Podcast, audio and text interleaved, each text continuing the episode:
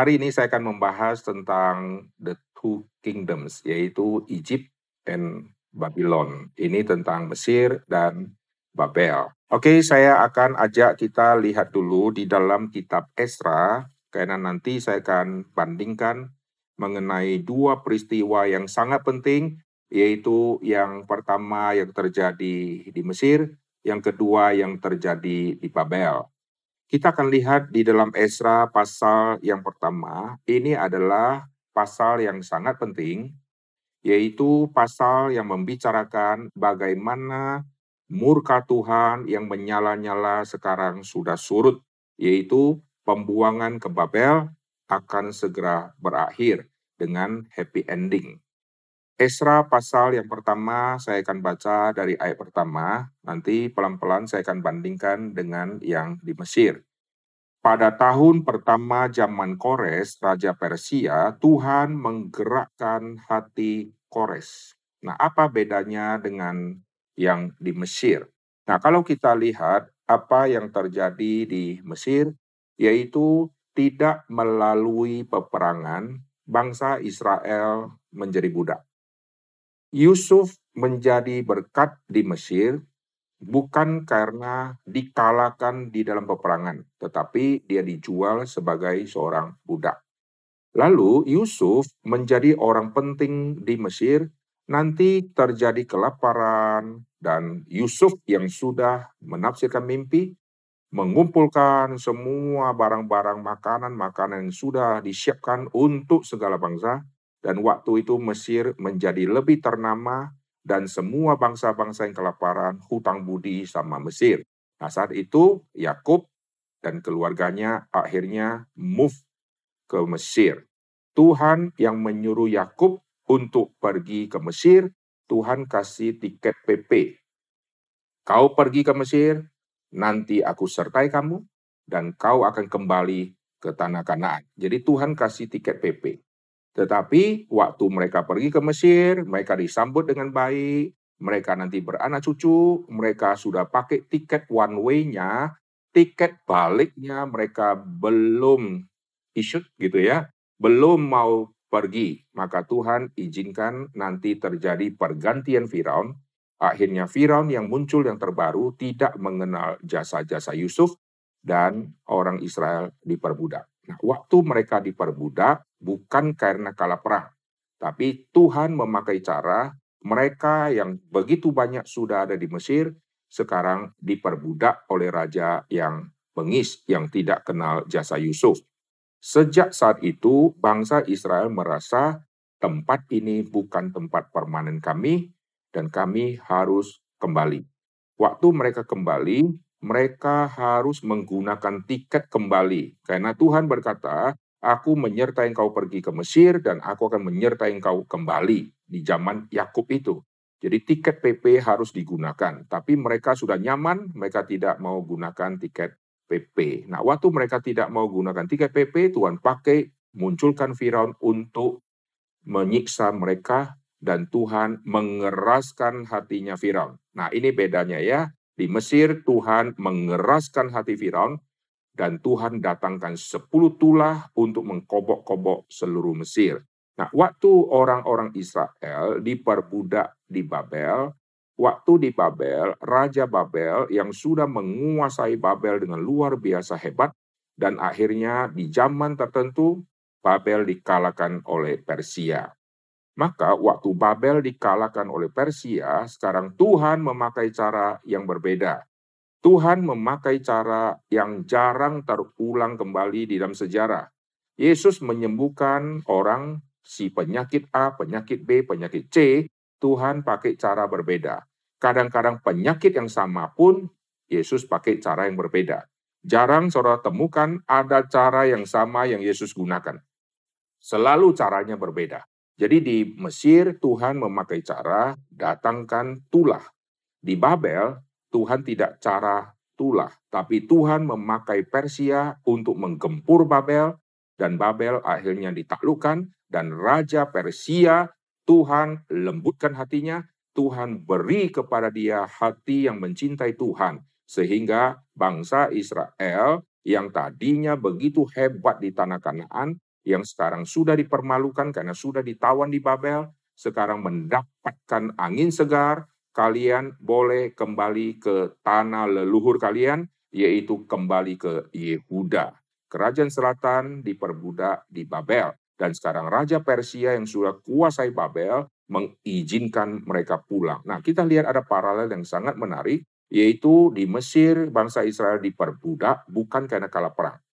Di Babel, bangsa Israel diperbudak karena melalui peperangan dan penaklukan kerajaan selatan. Lalu yang Firaun di Mesir itu Tuhan keraskan hatinya.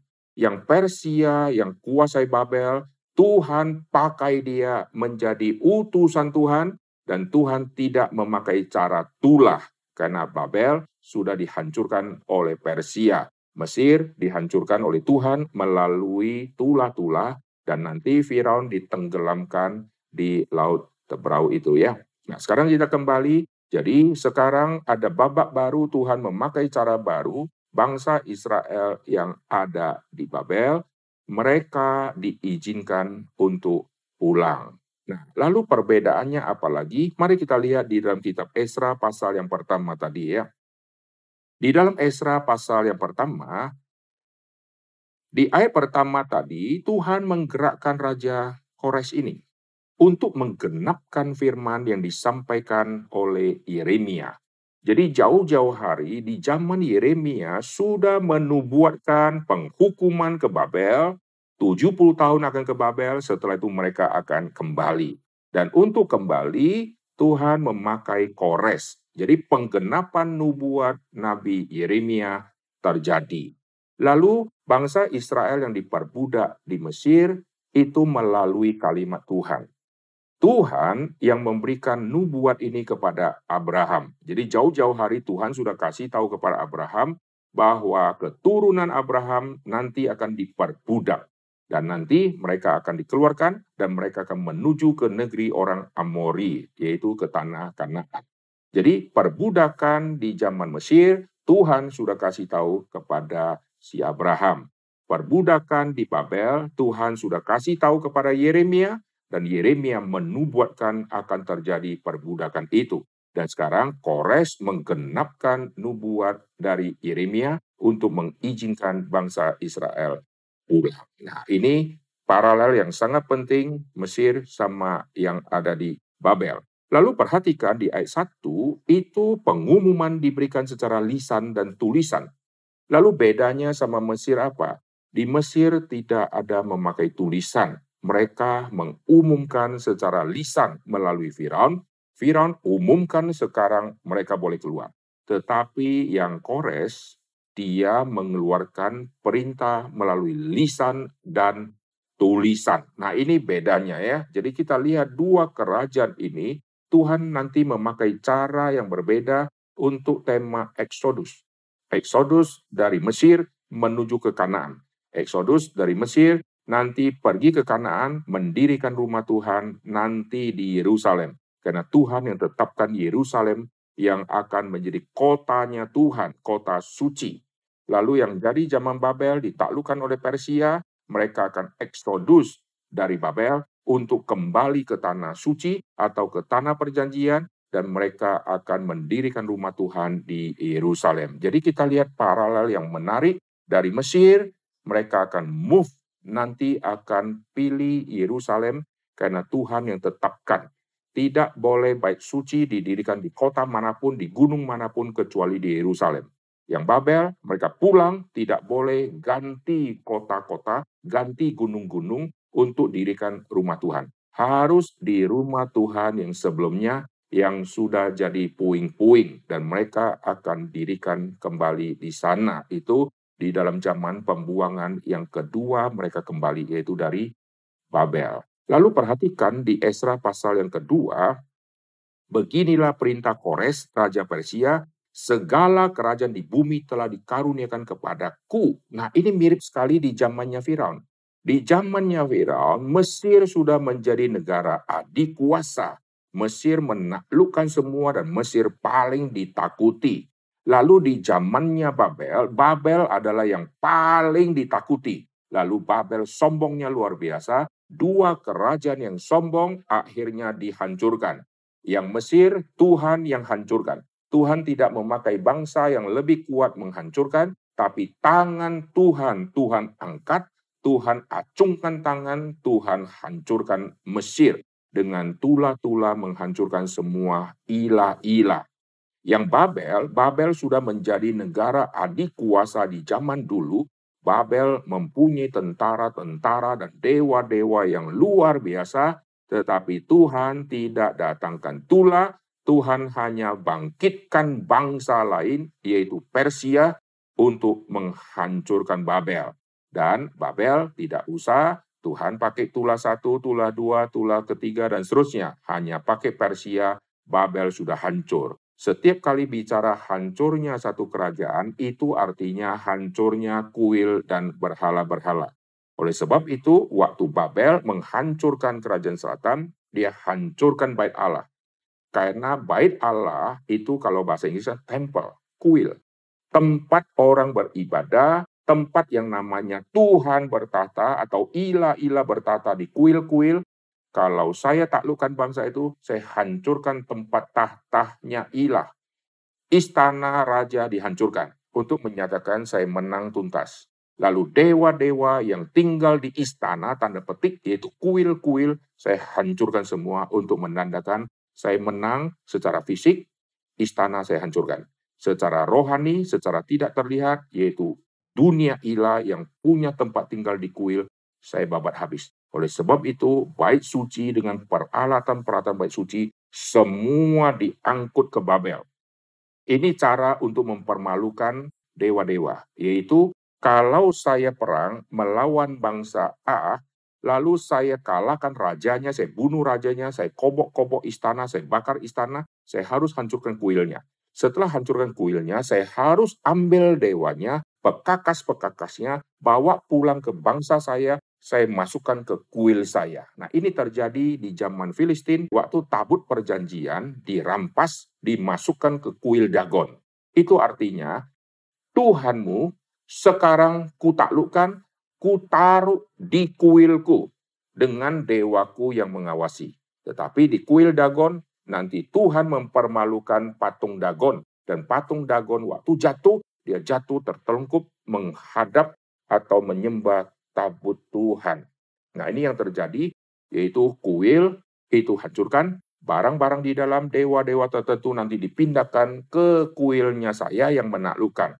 Maka waktu Babel menghancurkan kerajaan selatan, Yerusalem dihancurkan, bekakas-bekakas barang-barang-barang yang ada di sana, semua diangkut ke Babel. Dan dipercaya saat itulah tabut perjanjian tidak tahu ditaruh ke mana. Maka sampai hari ini masih misteri tabut perjanjian ada di mana. Sejak penaklukan Babel, tabut perjanjian tidak pernah disinggung-singgung lagi ada di titik mana. Ini menjadi misteri di dalam sejarah. Nah, barang-barang yang suci dari Yerusalem sekarang ada di Babel. Dan waktu Babel ditaklukkan oleh Persia, nanti Raja Kores memerintahkan balikin semua pekakas-pekakas rumah Tuhan untuk di bawa kembali ke Yehuda atau dirikan rumah Tuhan dengan barang-barang tadi sudah dirampas harus dikembalikan ke posisinya. Nah, ini adalah tindakan kemenangan yang luar biasa. Kalau saya dikalahkan oleh musuh, dewa saya, barang pekakas di kuil saya sudah dibawa ke tangan musuh, lalu saya sekarang menjadi lemah, dan saya akan siapkan kekuatan, kumpulkan pasukan, suatu saat saya serang balik, waktu saya serang balik, saya akan hancurkan istana bangsa sana, hancurkan kuil-kuil sana, dan saya akan ambil kembali semua pekakas-pekakas kuil-kuil saya yang pernah dirampas oleh bangsa sana untuk menyatakan saya menang tuntas. Semua harta ku ambil kembali. Ini yang terjadi waktu Abraham menolong Lot. Dia mengambil kembali semua barang rampasan untuk menyatakan apa? Kemenangan secara tuntas. Lalu ditambah lagi kalau bangsa-bangsa perang, saya ambil kembali barangku yang pernah aku dikalahkan dan dirampas. Sekarang ku rampas kembali semua dewa-dewa dia, ku masukkan ke kuil saya.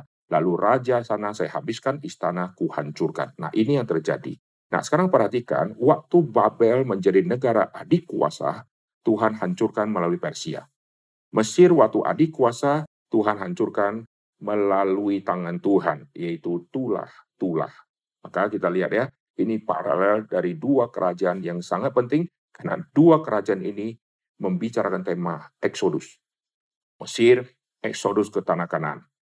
Babel, Exodus kembali ke tanah kanan. Atau titiknya adalah Yerusalem, karena titik sentralnya adalah Yerusalem, rumah Tuhan akan didirikan di sana. Nah, sekarang kita lihat lagi di dalam kitab Esra, nanti saya memakai kitab Esra ini untuk kita paralelkan dengan Mesir, karena waktu kita sangat singkat, maka yang Mesir kita tidak lihat ayat-ayatnya ya. Ini semua paralel karena ini masuk di dalam Exodus yang kedua, maka ada paralel dengan Exodus yang pertama itu ya. Nah, perhatikan di ayat yang kedua, segala kerajaan di bumi telah dikaruniakan kepadaku. Tadinya Babel, sekarang turun ke Persia. Maka Tuhan memakai Persia yang negara adik kuasa waktu itu bukan untuk menghancurkan bangsa Israel lagi, bukan menghancurkan orang percaya, tetapi memberikan izin tulisan dan lisan untuk mereka semua boleh pulang. Dan Kores ini adalah seorang yang luar biasa dipakai Tuhan dari negeri Persia. Oke, lalu kita perhatikan lagi Kores sadar dia hamba Tuhan. Dia ditugaskan Tuhan untuk melancarkan semua perjalanan pendirian rumah Tuhan. Dia tidak datang ke Yehuda dirikan rumah Tuhan, karena itu bukan porsi dia. Tapi dia ditugaskan untuk membebaskan orang-orang Yahudi yang di dalam pembuangan tadi, yaitu dari Babel. Akhirnya nanti sekelompok orang Yahudi akan balik. Nah, lalu apa bedanya pulangnya dari Babel sama perginya dari Mesir? Dari Mesir itu mereka berangkat di dalam satu tahap. Jadi sekali berangkat, seluruh move yang dari Babel mereka tidak sekaligus. Kenapa? Karena yang Mesir mereka semua sudah satu hati kami disiksa. Kami sudah tidak nyaman di sini. Ngapain kita habiskan waktu masa tua kita, anak cucu kita akan alami penderitaan di Mesir. Mari kita move, kita cari nasib yang baru. Sesuai dengan janji Tuhan. Katanya di sana negeri berlimpah susu dan madunya. Mari kita semua berangkat. Akhirnya mereka berangkat bukan karena lihat janji Tuhan yang akan digenapi. Mereka berangkat karena mayoritas berangkat, ya udahlah kita berangkat. Kita uji nasib. Ternyata nasibnya tidak seperti yang mereka pikirkan, tidak langsung sampai ke tanah kanan. Mereka putar-putar di padang gurun. Saat itulah mereka menyesal, lebih baik kami mati di Mesir saja daripada kami mati di padang gurun. Berarti satu tahap berangkat itu tidak punya hati yang beriman 100% kepada Tuhan. Mereka hanya ikut-ikutan dan mereka berangkat dengan sukacita karena mereka ingin tinggalkan yang tidak enak. Banyak kita pindah dari kota A dan kota B karena ingin lepaskan ketidaknyamanan di kota A, maka kita pindah ke kota B. Begitu sampai ke kota B ternyata lebih tidak enak, maka kita nyesel, lebih baik gua balik ke kota A. Nah ini mirip-mirip seperti orang yang ada di Mesir itu.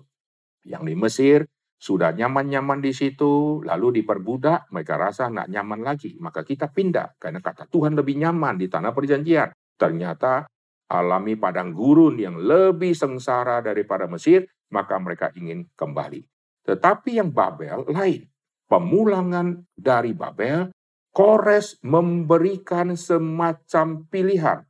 Yang mau pulang, silakan pulang. Yang tidak mau pulang, tidak ada paksaan. Jadi karena pilihan itu diberikan, maka tidak mungkin pulang hanya di dalam satu tahap. Maka kita lihat dalam kitab Esra dan Nehemia, nanti ada grup pertama yang akan pulang.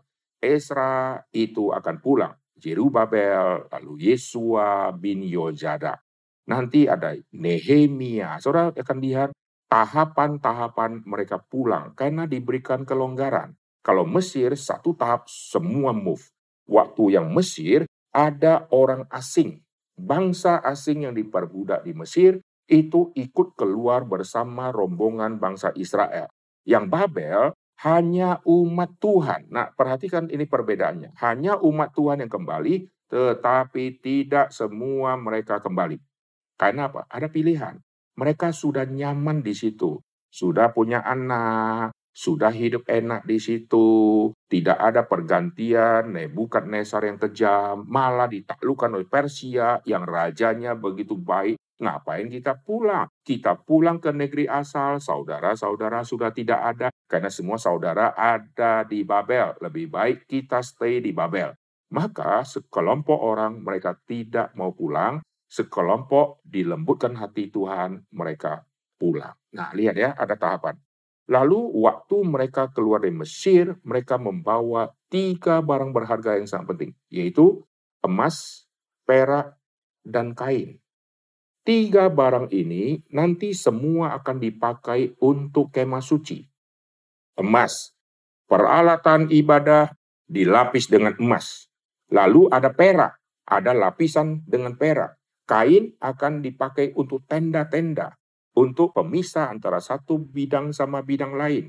Maka emas, perak, dan kain ini disiapkan oleh Tuhan, bangsa Israel yang bawa untuk nanti kebutuhan ibadah. Tapi mereka pakai untuk lembu emas duluan. Maka nanti Tuhan murka. Sedangkan pemulangan dari Babel, dari kerajaan Babel yang begitu heboh, begitu besar itu, nanti Raja Persia mengumumkan lalu nanti mereka akan membawa harta yang begitu banyak. Mari kita lihat hartanya ya. Di dalam kitab Esra. Di dalam kitab Esra, pasal yang pertama, ayat yang keempat tadi. Dan setiap orang yang tertinggal di mana pun ia ada sebagai pendatang, harus disokong oleh penduduk setempat dengan perak, emas, hmm, harta benda dan ternak di samping persembahan sukarela bagi rumah Allah yang ada di Yerusalem. Jadi ada tambahannya, yaitu ada persembahan yang dikumpulkan dari orang-orang yang ada di Babel tadi, yaitu orang Yahudi. Lalu semua harta ini semua dibawa untuk apa? Bukan untuk dirikan rumah pribadi, tetapi semua untuk rumah Tuhan. Nah, emas sama perak ini dua barang berharga di zaman dulu yang selalu dipakai untuk kuil untuk Tuhan, untuk ilah. Karena pemberian emas kepada Tuhan. Perak itu level yang kedua dari emas. Maka selalu bicara kuil pasti ada emasnya. Karena yang tertinggi di dalam konsep agama mereka adalah dewa. Yang tertinggi adalah Tuhan. Maka Tuhan waktu rumah Tuhan didirikan, sebelum ada bait suci, kemah suci, pekakas harus dengan emas. Artinya kasih yang terbaik di dalam ibadah. Semua barang berharga di zaman dulu diwakili oleh emas. Zaman sekarang gereja dipasang alat-alat yang second yang kurang berharga. Barang second yang boleh ada di gereja itu kalau saya anggap piano. Karena Pak Tong pernah mengatakan piano second jauh lebih baik dari piano baru. Karena kulitnya, uratnya sudah menyatu dan suara akan keluar lebih baik daripada piano baru. Maka kita di Reform banyak piano-piano bekas tetapi yang mutu terbaik karena Pak Tong yang pilih sendiri. Lalu yang lain-lain kalau saudara lihat ada yang bekas yang sangat bagus, yang mutu terbaik. Misalnya kalau kayunya dari jati tapi bekas, lebih baik kayu itu daripada kayu yang buatan dari Cina yang sudah bukan orinya kayu meskipun bagus. Tetapi yang lain-lain semua harus kasih mutu-mutu terbaik dan kadang-kadang mesti kasih yang baru karena Tuhan sering menuntut yang baru. Hasil bumi yang pertama serahkan ke Tuhan. Anak yang sulung yang pertama serahkan ke Tuhan. Berarti yang baru. Semua yang ori-ori yang baru. Pertama kali punya anak yang sulung. Kasih Tuhan. Persembahan sulung. Nah, kita di gereja pakai istilah persembahan sulung. Persembahan pertama jadi anggota di gereja reform misalnya. Persembahan sulung pertama kali dinikahkan di gereja yang sulung yang pertama kasih kepada Tuhan. Tuhan minta yang terbaik. Nah sekarang kita kembali. Jadi dari Mesir mereka membawa tiga barang yang berharga, yaitu emas, perak, dan kain. Lalu di dalam zaman Babel, Persia mengumumkan, raja itu mengumumkan untuk bisa pulang, dan mereka membawa barang-barang berharga dengan ada persembahan sukarela, tetapi orang yang ikut tidak sebanyak di zamannya Mesir, yang berjumlah kira-kira 2 juta itu. Lalu mereka pulang. Nah, perhatikan, pemulangan baik yang Mesir membawa sampai ke tanah Kanaan, sama yang Babel bawa sampai ke tanah Kanaan. Yang Mesir Tuhan memakai Musa lalu diganti dengan Yosua. Memakai dua babak atau dua periode. Musa dulu, baru Yosua. Dari Babel, Tuhan memakai Yosua atau Yesua. Yesua bin Yojada. Yesua bin Yojada di dalam kitab Hagai ditulis juga Yosua bin Yojada. Jadi sama-sama Yosua. Perhatikan ini paralel yang menarik. Dari Mesir, Yosua Tuhan pakai untuk membawa masuk ke tanah kanan, bukan Musa. Dari Babel, Tuhan pakai bukan melalui dua tahap, ada Musa tanda petik, baru nanti Yosua bin Yojada. Tuhan pakai satu kali langsung ada Yosua bin Yojadak dengan Jeru Babel, lalu mereka akan masuk ke tanah perjanjian, yaitu ke Yerusalem. Kenapa pakai Yosua? Yosua dari Mesir, Padang Gurun, Kanaan. Yosua ikut terus. Tapi periode pertama Musa yang memimpin penggantinya Yosua. Kenapa harus Yosua yang menuntaskan untuk masuk? Dari Babel, kenapa juga Yosua? Ini semua ada paralel yang sangat menarik. Karena Yosua artinya Tuhan penyelamat. Maka Yosua yang memimpin masuk ke tanah perjanjian di zamannya Mesir itu. Yosua juga membawa masuk kembali ke tanah perjanjian di zaman Babel. Jadi dua Yosua tetapi itu bukan perhentian yang sejati. Perhentian yang sejati akan dikerjakan oleh Yosua yang sejati, yaitu Yesus. Yesus, nama Yahudi untuk Yesus, nama PL untuk Yesus itu Yosua.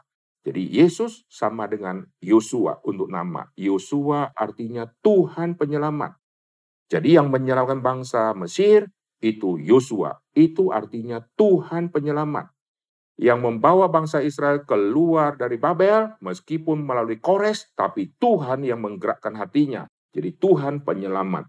Jadi Yosua yang membawa. Ini adalah satu tipologi yang sangat penting maka nanti semua perbudakan, semua pembebasan harus melalui Yosua dan Yesuslah Yosua yang sejati yang membawa kita keluar bukan dari perbudakan Romawi, tapi perbudakan dosa untuk masuk ke kanaan yang sejati, itulah kerajaan sorga.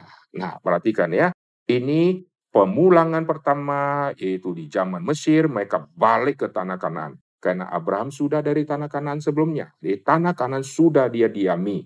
Sekarang keturunan dari Pak Yakub yang sudah begitu banyak, mereka akan kembali ke tempat leluhur mereka dikuburkan yaitu Abraham, Ishak, dan Yakub dikuburkan juga di sana. Abraham sangat beriman, maka dia minta kuburan dia dan dia mulai dengan dia kuburkan istrinya tidak di kampung halaman, tidak di Ur. Dia kuburkan di tanah asing, yaitu tanah Kanaan. Banyak orang kalau ditanya, kamu masa tua mau ke mana? Saya masa tua mau ke kampung halaman, mati mau ke mana? Mau dikuburkan ke kota asal. Kebanyakan orang ingin kembali ke kota asal. Abraham tidak minta dia dikuburkan di kota asal. Karena kota asal dia Ur bukan tanah perjanjian. Dia minta kuburkan dia di tanah Kanaan. Itu iman Abraham yang luar biasa. Dan Ishak dikuburkan di situ, Yakub dikuburkan di situ, lalu Lea juga ada di situ, yang Rahel ada di Bethlehem di daerah Efrata situ ya. Nah, kita lihat Abraham, Ishak dan Yakub mempunyai iman yang luar biasa. Yusuf pun mempunyai iman yang luar biasa. Tulang-tulangku jangan taruh ke Mesir. Bawa kuburkan di tanah perjanjian. Padahal kalau Yusuf minta sama Firaun, saya mau satu piramida untuk makam saya. Di zaman si Firaun yang baik sama Yusuf, kalau Yusuf minta, pasti sudah di ACC. Dia buat surat perintah. Siapkan satu piramida untuk Yusuf. Tapi Yusuf tidak minta semua itu, dia minta tulang-tulangku dikuburkan. Berarti dia tidak mau mayatnya dimumikan seperti muminya Firaun. Mumi Firaun Ramses sekarang masih ada dan ditemukan semua mumi ini utuh dengan kepala, kaki, semua badan semua masih utuh.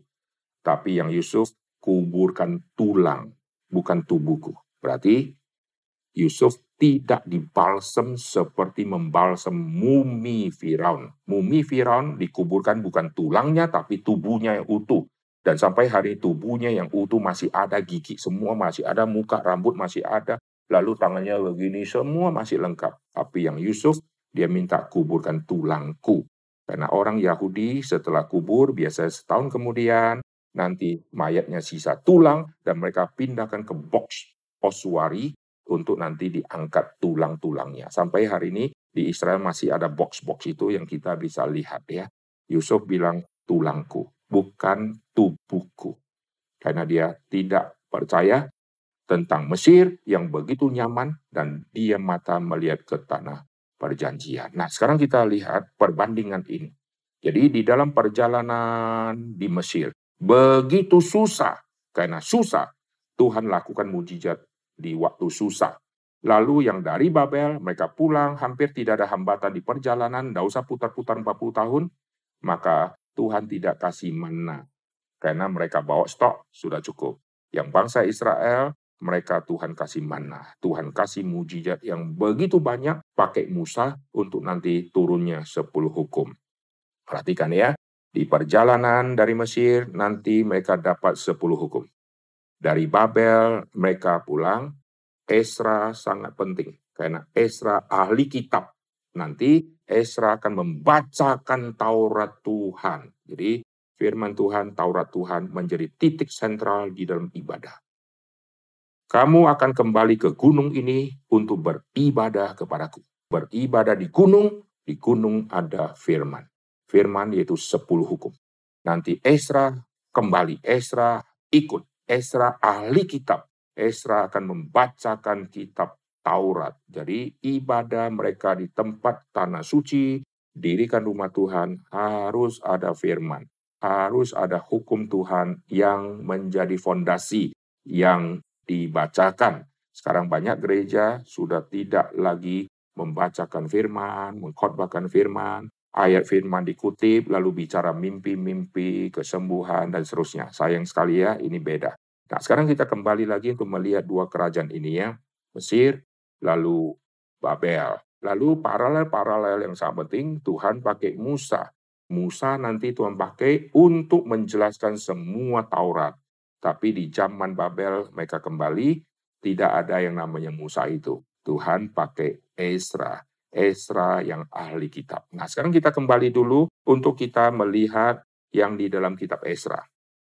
Perhatikan di dalam kitab Esra, kita lihat pemulangan ini mereka kembali ke Yehuda, kembali dengan sukacita, dengan satu misi dan visi yang jelas, yaitu dirikan rumah Tuhan. Oke. Okay. Ayat yang kelima, berkemaslah kepala-kepala kaum keluarga orang Yehuda dan orang Benyamin. Ini kerajaan selatan punya penduduk ya, Yehuda, Benyamin. Serta para imam orang Lewi. Perhatikan, yang kembali ada imam. Kenapa? Karena tema ibadah. Kalau pulang, imam tidak ikut, siapa nanti yang memimpin semua ritual, maka imam perlu ikut. Jadi mereka sudah siapkan orang yang berangkat sesuai dengan tugas yang nanti akan dikerjakan di sana. Tetapi rumah Tuhan tidak ada, maka mereka akan lakukan pembangunan. Untuk pembangunan perlu waktu, sedangkan ibadah tidak boleh tunggu-tunggu. Setiap waktu lewat-lewat, nanti ketemu hari sabat. Pembangunan misalnya tahun ke berapa misalnya, selesai berapa tahun misalnya. Tapi hari kan berganti terus, hari sabat akan ketemu terus. Jadi gimana caranya ibadah? maka nanti mereka mendirikan mesbah. Nah, mesbah menjadi titik yang sangat penting sebagai awal dari ibadah. Mesbah yang pertama dalam kitab suci Artar boleh dikatakan di zamannya Habel. Habel mempersembahkan korban. Jadi ada mesbah biasanya ya. Korban itu biasanya ada mesbah kecil, baru ada binatang. Dan nanti menjadi tren. Ada artar, batu-batu yang disusun, korban ditaruh di atas, itu mesbah. Dan mesbah bisa bersifat pindah-pindah. Abraham ke mana, di bawah pohon, dia dirikan mesbah. Di sana dia dirikan mesbah, mesbah, mesbah, mesbah. Sampai nanti rumah Tuhan menjadi permanen, yaitu baik suci. Nah, waktu zaman Esra, Esra lalu Babel itu, nah ada Yosua bin Zadak itu, mereka kembali, mereka perlu ibadah. Kalau ibadah perlu ada yang memimpin, perlu ada hamba Tuhannya, maka para imam ini ikut. Coba kita lihat di ayat kelima. Para imam orang Lewi, karena orang Lewi berhubungan dengan apa? Angkat pekakas-pekakas rumah Tuhan yang tadi sudah dirampas, yang harus dibalikin. Jadi mereka begitu ingat hukum Tuhan di zaman Musa. Siapa yang boleh lakukan ibadah? Imam-imam. Siapa yang mengurusi perabot-perabot? Ini orang-orang Lewi maka kelompok ini harus ikut. Lalu lihat, setiap orang yang hatinya digerakkan Tuhan, jadi tidak ada paksaan, karena sebagian sudah nyaman, maka Tuhan kasih pilihan. Nah, saat Tuhan kasih pilihan, ini yang paling susah. Karena kalau saya berangkat, saya akan alami susah. Susahnya perjalanan, harus keluarkan energi tenaga untuk ikut bangun-bangun.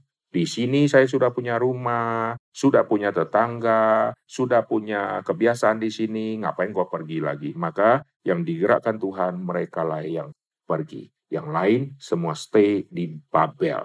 Nanti akhirnya ada tahap berikutnya, sekelompok orang berangkat lagi. Nah, kita lihat dulu ya. Esra pasal yang pertama. Esra pasal pertama ayat ketujuh, Raja Kores menyuruh mengeluarkan perlengkapan rumah Tuhan yang telah diangkut Nebukadnezar. Nah, ini semua yang sudah diambil dari Yerusalem, bait Allah sudah dihancurkan, bekakas-bekakas yang dirampok itu sekarang dikembalikan untuk bawa ke Yehuda, bawa ke daerah Yerusalem sana, maka yang angkut mesti orang-orang Lewi. Oke, nah maka orang Lewi itu ikut semua. Lalu dikasih list semua barang-barang berharga di ayat ke-9. 30 bokor emas dan seterusnya ya. Ini intinya untuk rumah Tuhan. Lihat sekarang semua daftar-daftar bani-bani yang ikut pulang. Nah, saya tidak bicara detail. Masuk ke pasal ketiga, mereka tidak mungkin dirikan dalam satu hari rumah Tuhan jadi. Maka mereka dirikan mesbah. Pasal yang ketiga, ayat yang kedua mulailah Yesua bin Yojada bersama saudara-saudara para imam itu dan Jerubabel bin Setiel beserta saudara-saudara membangun mesbah Allah Israel untuk mempersembahkan korban bakaran. Mereka mendirikan mesbah itu di ayat ketiga. Lalu mereka lakukan ibadah di situ. Lalu pelan-pelan mereka akan dirikan rumah Tuhan, maka mereka meletakkan peletakan dasar baik suci itu di pasal ketiga ayat yang ke-8. Jadi langsung bait suci, tidak dirikan kemah suci. Karena kemah suci zamannya sudah lewat, kemah suci adalah miniatur dari bait suci. Bait suci didirikan mengikuti polanya kemah suci. Dan kemah suci secara posisi, secara lokasi, kiri, kanan, depan, belakang, itu sepertinya sederhana, hanya bentuknya kotak tapi itu bermakna teologis. Nah, perhatikan saya ceritakan sedikit tentang kemah suci lalu ke bait suci. Kemah suci itu bermakna teologis. Dia bentuknya kotak. Misalnya kayak gini ya. Ini dia bentuknya kotak. Ini power bank ya. Ini lokasi kotak misalnya ya. Kenapa lokasi kotak ini di dalamnya masih ada kotak lagi? Nah, ini adalah luarnya ini pelataran di dalamnya. Oke, ini semua kain-kain tenda-tenda yang begitu kuat, lalu dicakak-cakak, diikat-ikat. Dan pintu masuk cuma satu. Dan pintu masuknya dari timur. Kenapa pintu masuk di timur? Lalu di dalam kemah ini, ini ada kotak itu, ada tirai-tirai lagi, kain-kain lagi, lalu ada batasan kudus, ruang kudus, ruang suci, ruang Mahasuci. Dan ruang Mahasuci ada di barat. Pintu di timur. Kenapa? Yang paling barat itu adalah ruang Mahasuci. Dan di ruang Mahasuci isinya tabut perjanjian. Kenapa ditaruh di barat? Jadi mereka Tuhan ajarkan satu prinsip di dalam perjanjian lama Adam berdosa dia diusir ke timur. Maka timur itu menjadi tempat pelarian orang berdosa. Kain akan dihalau oleh Tuhan di timur dan dia akan pergi ke timur. Lalu timur, timur, timur, timur, timur ini nanti bicara pelarian-pelarian manusia berdosa. Oleh sebab itu, kembalinya manusia berdosa ibarat dari timur kembali ke barat. Dan Tuhan menghalau Adam dengan ada kerub. Kau tidak bisa masuk lagi ke tempat yang semula ada kerub. Maka antara ruang maha suci sama suci dibatasi oleh tirai yang ada gambar kerub. Jadi tirai itu ada gambar kerub di situ. Nah, kembalinya orang berdosa datang kepada Tuhan melalui pintu timur. Dengan dia masuk, dia akan menuju kepada baratnya. Sampai ke barat, dia akan menghadapi tirai dan kerub. Untuk menerobos kerub, tidak diizinkan siapa saja yang boleh masuk. Hanya imam besar yang boleh masuk, yaitu setahun satu kali di hari raya pendamaian untuk masuk ke ruang masuci dan dia yang bisa terobos tirai yang ada kerub. Artinya apa? Artinya dia masuk untuk melakukan pendamaian. Tuhan tidak izinkan Adam dengan keturunnya boleh kembali karena ada kerub. Tapi Tuhan memakai simbol yang sangat penting, boleh masuk. Tapi diwakili satu orang, imam besar. Dan setiap tahun di hari pendamaian, untuk masuk nanti percikan darah ke tutup tabut perjanjian itu. Itu namanya tutup pendamaian. Percikan untuk pengampunan dosa. Oke, habis itu nanti dia keluar. Keluar, lalu ada tirai, ada kerub lagi di situ. Maka waktu Yesus mati, tirai itu dihancurkan, kerub itu dihancurkan, kerub itu tidak ada lagi, tirai itu tidak ada lagi, disobek. Karena tidak ada lagi pembatas. Kita bisa datang langsung kepada Tuhan, tidak ada lagi batasan.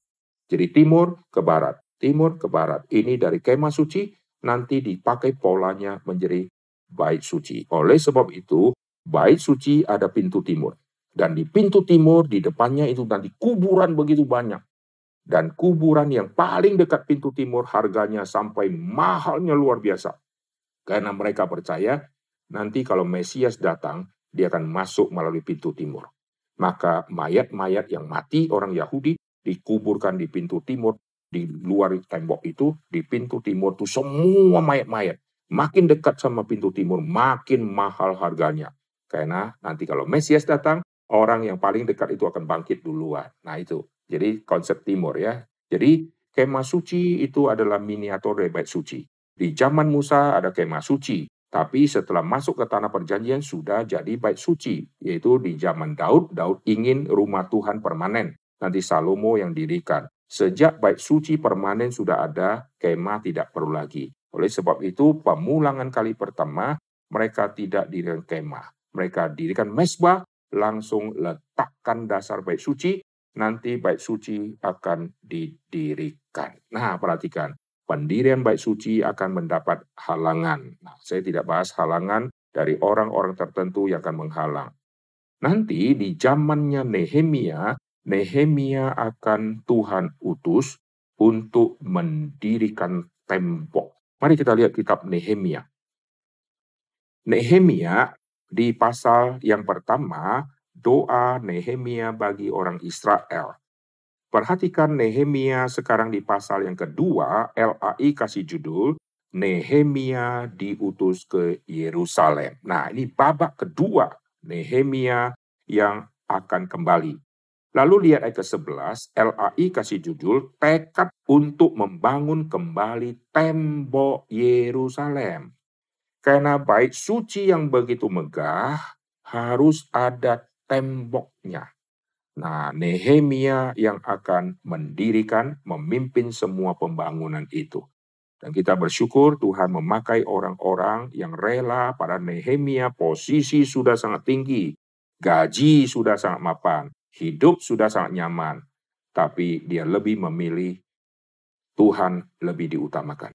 Rumah Tuhan lebih utama daripada kemegahan kenikmatan rumahku di daerah Babilonia ini. Dan dia pergi, tinggalkan semua, berarti tidak dapat gaji lagi, tinggalkan kemewahan di situ. Sekarang melihat runtuhan yang sedang dibangun, dan dia akan membangun tembok. Dan waktu dia pulang, dia sedih luar biasa melihat rumah Tuhan. Lalu nanti waktu sudah jadi, semua senang luar biasa. Penabisan terjadi, anak-anak muda yang belum pernah lihat kemegahan pertama baik suci di zaman Salomo, Mereka yang belum pernah melihat begitu bagusnya di zaman Salomo, mereka lihat yang ya sudah bangun. Mereka senangnya luar biasa. Tapi yang berumur tua, yang mereka mereka tahu kemegahan Salomo lebih hebat, lebih luar biasa. Mereka sedih. Kenapa rumah Tuhan yang dibangun tidak semegah seperti zaman Salomo lagi. Mereka sedih padahal sudah dibangun. Anak muda tidak pernah lihat yang zaman dulu lebih besar mereka senang minta ampun. Contoh, misalnya ya, gereja reform yang ada di Kemayoran hancur. Lalu dibangunlah oleh generasi berikutnya yang jadi lebih mungil. Domnya mungil, saudara. Wah, bagus, berkilau-kilau. Oh, generasi baru, nggak pernah lihat gereja yang lama. Mereka senang luar biasa kita punya gereja baru. Tapi generasi lama, mereka tahu dom yang lama lebih besar, hallnya lebih bagus. Dan mereka yang lihat perubahan dari rumah Tuhan yang bagus sekarang menjadi lebih turun levelnya, mereka sedih luar biasa. Nah, ini yang terjadi nanti kalau saudara baca seluruh cerita pembuangan yang mereka kembali itu. Nah, sekarang saya akan simpulkan begini ya. Jadi, inti dari semua itu ada satu tema yang sangat sakral, yaitu ibadah. Di zaman Musa, Tuhan berkata, kasih tahu kepada Firaun, biarkan umatku pergi supaya mereka beribadah kepadaku. Tuhan gerakkan hati Kores supaya mereka pulang mendirikan rumah Tuhan. Jadi ibadah menjadi sentral hatinya Tuhan yang sangat penting. Tapi ibadah yang model apa? Ini yang paling penting. Orang-orang Yahudi memikirkan rumah Tuhan, yaitu fisik gedung. Akhirnya setelah fisik gedung jadi, mereka tidak lagi memperhatikan rumah Tuhan yang non-fisik. Mereka fokusnya fisik, fisik, fisik, batu-batu, batu-batu, batu-batu, semua fisik, fisik, fisik. Padahal batu-batu yang sesungguhnya adalah orang-orang percaya yang disusun di atas fokus batu penjuru. Kita ini batu-batu yang lain. Nah akhirnya baik suci sudah jadi, nanti sampai kepada PB, Orang kafir tidak boleh masuk. Orang cacat tidak boleh masuk. Orang buta hanya di luar bait suci. Ngemis-ngemis. Tidak boleh kau masuk seperti orang sehat. Orang pamucukai berdoa. Berdiri jauh-jauh. Tidak boleh masuk. Maka Tuhan nanti murka luar biasa di zaman Yesus menubuatkan hancurnya bait suci. Dan Yesus berkata kepada perempuan Samaria, akan tiba saatnya menyembah Allah di dalam roh dan kebenaran. Dan sampai hari ini, orang Yahudi masih berfokus kepada tembok. Maka mereka menghadap tembok ratapan, terus berdoa, goyang-goyang, goyang-goyang. Terus begini, oh, goyang, goyang, goyang, pagi, siang, sore, malam, uh, sehat. Terus berdoa, berdoa apa? Kiranya Mesias datang. Tuhan memberikan anugerah untuk pembangunan bait suci yang kembali. Mereka merindukan bait suci, bukan bait suci Salomo. Mereka merindukan bait suci, bukan bait sucinya Herodes. Mereka merindukan bait suci versi Yehezkiel. Yehezkiel di kitab Yehezkiel ada menceritakan bait suci yang model yang unik. Dan mereka rindu itulah bait suci yang kelak akan didirikan. Maka mereka terus berdoa. Mereka masih mikir tembok-tembok. Dan mereka orang Yahudi yang tidak jalankan penginjilan. Yahudi tidak ada penginjilannya, saudara. Tetapi kita lihat kekristenan terus pergi kabarkan Injil, terus membawa jiwa kembali kepada Kristus sang batu penjuru. Karena tembok-tembok, batu-batu yang tersusun menjadi tembok, itu adalah orang-orang percaya yang ditebus oleh Kristus. Untuk apa? Untuk datang kepada Kristus, beribadah kepada Kristus. Karena Kristus adalah Tuhan atas hari sabat. Maka, jikalau di dalam ibadah sudah tidak lagi berfokus kepada Kristus, maka Tuhan akan menghancurkan. Tuhan izinkan hancurnya gedung itu, atau Tuhan biarkan gedung itu, tapi kemuliaan Tuhan meninggalkan pahitnya.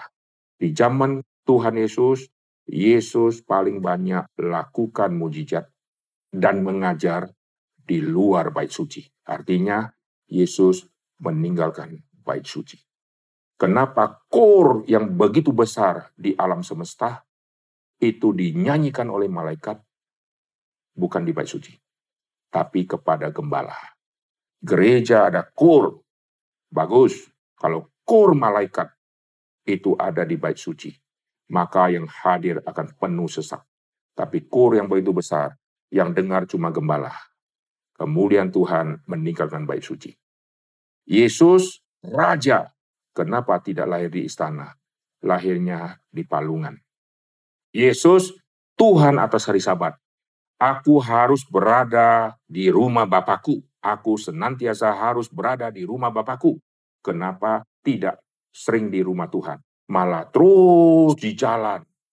Kemuliaan Tuhan meningkatkan baiknya. Dan Yesus mengajar semua rahasia-rahasia kerajaan Allah justru di luar bait suci. Dan orang di luar bait suci mendapat anugerah dan Yesus mengajari mereka. Roh Tuhan memakai Yohanes Pembaptis. KKR tidak di bait suci. KKR-nya di padang gurun. Roh Tuhan menyertai Yohanes Pembaptis. Roh Tuhan tidak menyertai Farisi, imam-imam ahli Taurat di bait suci bait suci ditinggalkan.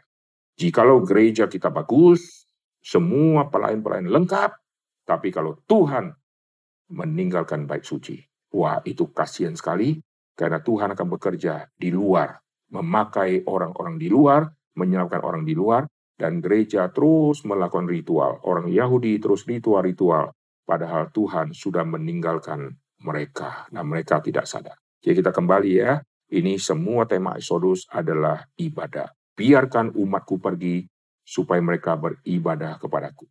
Yesus dilahirkan untuk menyelamatkan umatnya dari dosa mereka supaya mereka bisa mengabdi dan berbakti kepada Kristus. Puji Tuhan ya, saya akan akhiri dan kita akan berdoa.